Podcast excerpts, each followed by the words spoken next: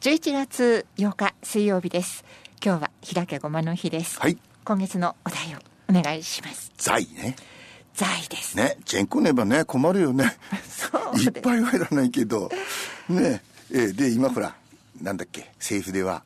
ね、チェンコでもめ、揉めるというか、蹴ると、減税を減税、評 判悪い。ね、かなり評判悪いですよね自民党内でもかなり評判が悪いということですけど、どうなるんですかねな、なるんですかね。で、この時間は、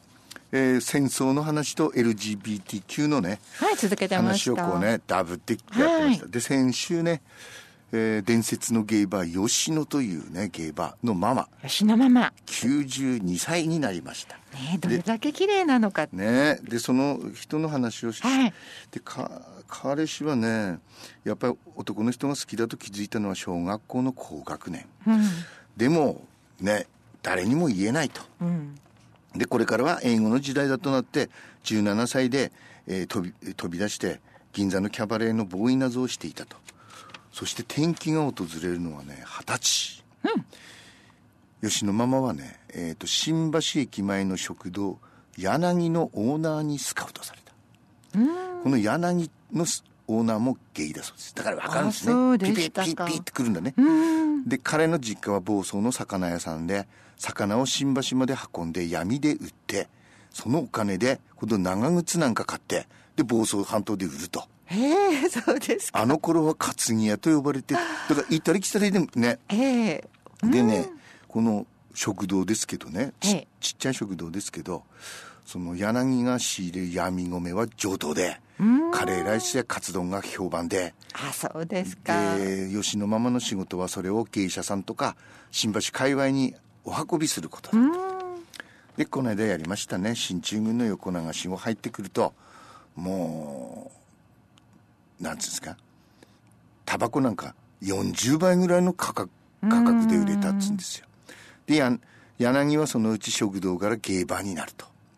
ゲーバーになると今度はお酒お酒はねもちろん不法なんですけどその PX がそのなんですかあのあのぐ軍の方から横流しで買うんですね、でその日本初の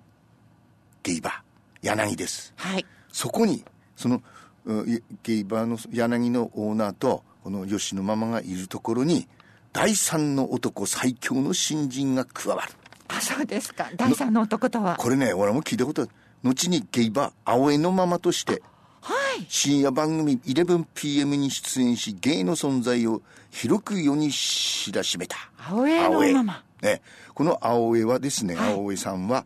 えっ、とね法政大学在学中に陸軍の幹部候補生として入隊したエリートうーんしかし根っからのゲイでその軍隊でもねうんお前ケツ振って歩くんじゃねえと かお女らしい歩き方するなってよく殴られたんだそうですよあそれはそれはかわいそう、で銀座の老舗の果物店千匹屋はいに事務職で入社した青江さんうーん女子販売員を募集した際に自ら進んでショップガールにあそうでしたでかご合格したんでしょうへえねそこをその柳のオーナーにスカートされたとうんだからこの柳っつうのがね、はいまあ、後にそのうーあ青江は青江のまま青江という店作るでしょうし、うんこの吉野は吉野で作るでしょうし、はいそうですねそこから始まったんですね、んまあそういう話っこでえっ、とね今日は突然そのつまりあの男が男を好きになってって何ら構わないわけですよ、はいねえーところがあのージャニーズの場合はわらすこに手を出したというのが問題でしょで話は飛び大問題です飛びますはい前にはアイルランドの話をしましたはいアイルランドはそのね貧乏で貧乏でしかもそのアイルランドの主食のジャガイモが病気でダメになってであのアイルランドからのじどんどんその移民していってその中からあまあアメリカに行ったしあの子孫からケネディだとかねそれからイギリスに渡ったのはジョン・ダノ・ポール・ダノのしあのご先祖さんが行ったという話をしましたね。はい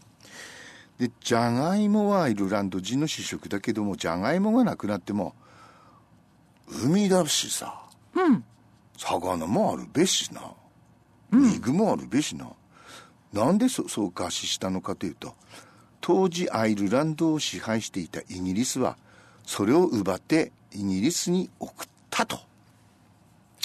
ポテト基金の間に人口800万だったアイルランド人はその8分の1が死んであそうですでかいっぱい外国に脱出したと。ええね、でそのトラウマでアイルランド人はそのイギリスから独立した後も酒やドラッグに溺れて子供を虐待してあの北アイルランドの内戦で殺し合ったりもしたと。でねえっ、と歌手がね俺は分かんなかったんですけどあのオコナーというそのシオコナネーさんシネイド・オコナーというその単発でそのきれ綺麗な女性があのボンボンヒット曲を出すんですけどこのオコナーもですね幼い頃に両親が別居して母親に引き取られてでお母さんに虐待されたり、えーでそのうんマグダレン修よ修道院ってとこに入れさせたと。ここはね、だから、いまあ、ああの、カソリックに一番悪いところが出るんでしょうね。未婚の母とか入れたりすると、全部そこに入れるんだね。強あ制労そう働。ですかアイルランドへはえカソリックの、でしょ。だから、中絶もに、避妊も、離婚も全部ダメでしょ。だからそういう暗い部分があるんですね。で、その修道院にも彼女は入れられたと。で、アイルランドをカソリックから解放したのは、1990年にアイルランドで初の女性大統領になったメアリー・ロビンソン中とはいこの人が離婚も避妊も同性愛も合法化して、で、その、うー自由になるわけですよね、アイルランド。うんそして、GDP は年平均9%で上昇した。うんケルティック・タイガーと呼ばれた。アイルランドにとらわれないけど、うんで、なんでかというと、法人税を下げて、アップルやグーグルやマイクロソフトなど多国籍企業の子会社をアイルランドに呼び込んだ。素晴らしいそして、ロビンソンさんイギリスが移民を嫌って EU を脱退したでしょはいロンドンに集中していた世界の金融や保険企業がダブリンに移った。うん、 EU を抜けた、えーイギリスの経済は低迷して、うん、現在、びっくりしますよ。国民一人当たりの GDP は、かつて植民地のアイルランドの半分えそうなんですか半分しかないんですかあアイルランドのちょかかなりアイルランドがアイルランド高はいといねう、ことですよね GDP 一人当たり今世界第2位だって。それはすごいだから、これ、な、んえっと、アイルランドはポテト基金のトラウマを告白して、つまり、今やもうえーそうなんですね仇討ちしたったもんだね。あ女性首相の功績大きいですね大きいですね。で、何を言いたいかというと、ここから、はいこのオコナーというその歌手がね、はいすんごいスーパースターになったんだけれども、アメリカのテレビの生放送で、当時のバチカンの教皇、ヨハネ・パウロ2世の写真を記載で、うん本当の敵と戦えと言った。うんカトリックの神父による子供への性虐待に対する抗議だったと。あしかし、そうですかしかし、はい世界に13億人いるカトリックを敵に回してしまった。うん当時、被害者の告発を信者の多くは信じていなかったと。うんで、コンサートではブーイングされ CD の売り上げを減り、減り、もう彼女は、オコナーは孤立したけども過激な発言をやめなかったと。でね、私は障害があると。それは遺伝的なものではなく、暴力のせいですと。告白したと。辛い人生だと。うんそしたらですよ、勝江さん。なんでしょうバチカンは、ええ司祭による児童の性的虐待は事実だと認めた。あそうですかね、ジャニーズのあの娘が認めたもんですよ。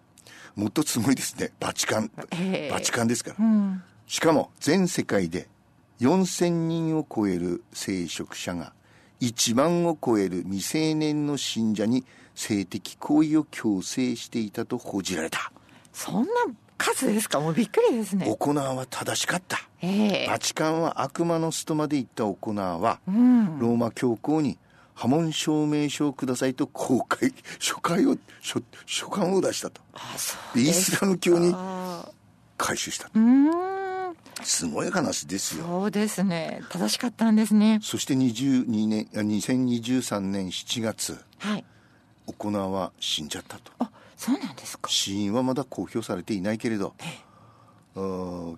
2022年に17歳の息子が自殺して以来何度も自殺願望を訴えていただからいろいろこうんのそうです大ねヒットして億万長者にはなったろうけれどもでこの歌わかねえんだけどさ「愛の悲しみ」っちゅうのがプリンスの曲だそうですよあそうですかで全世界で700万枚も売れた有名なんですうね、ん知らなかったですねまあいろいろ苦しい話でしたなはいそれではプラスワンですラビーンスプーンフルをお送りしていますこれはねフォークロックと言えばいいんでしょうねここういうタイプをはいラビーンスプーンフルでナッシュビルキャッツ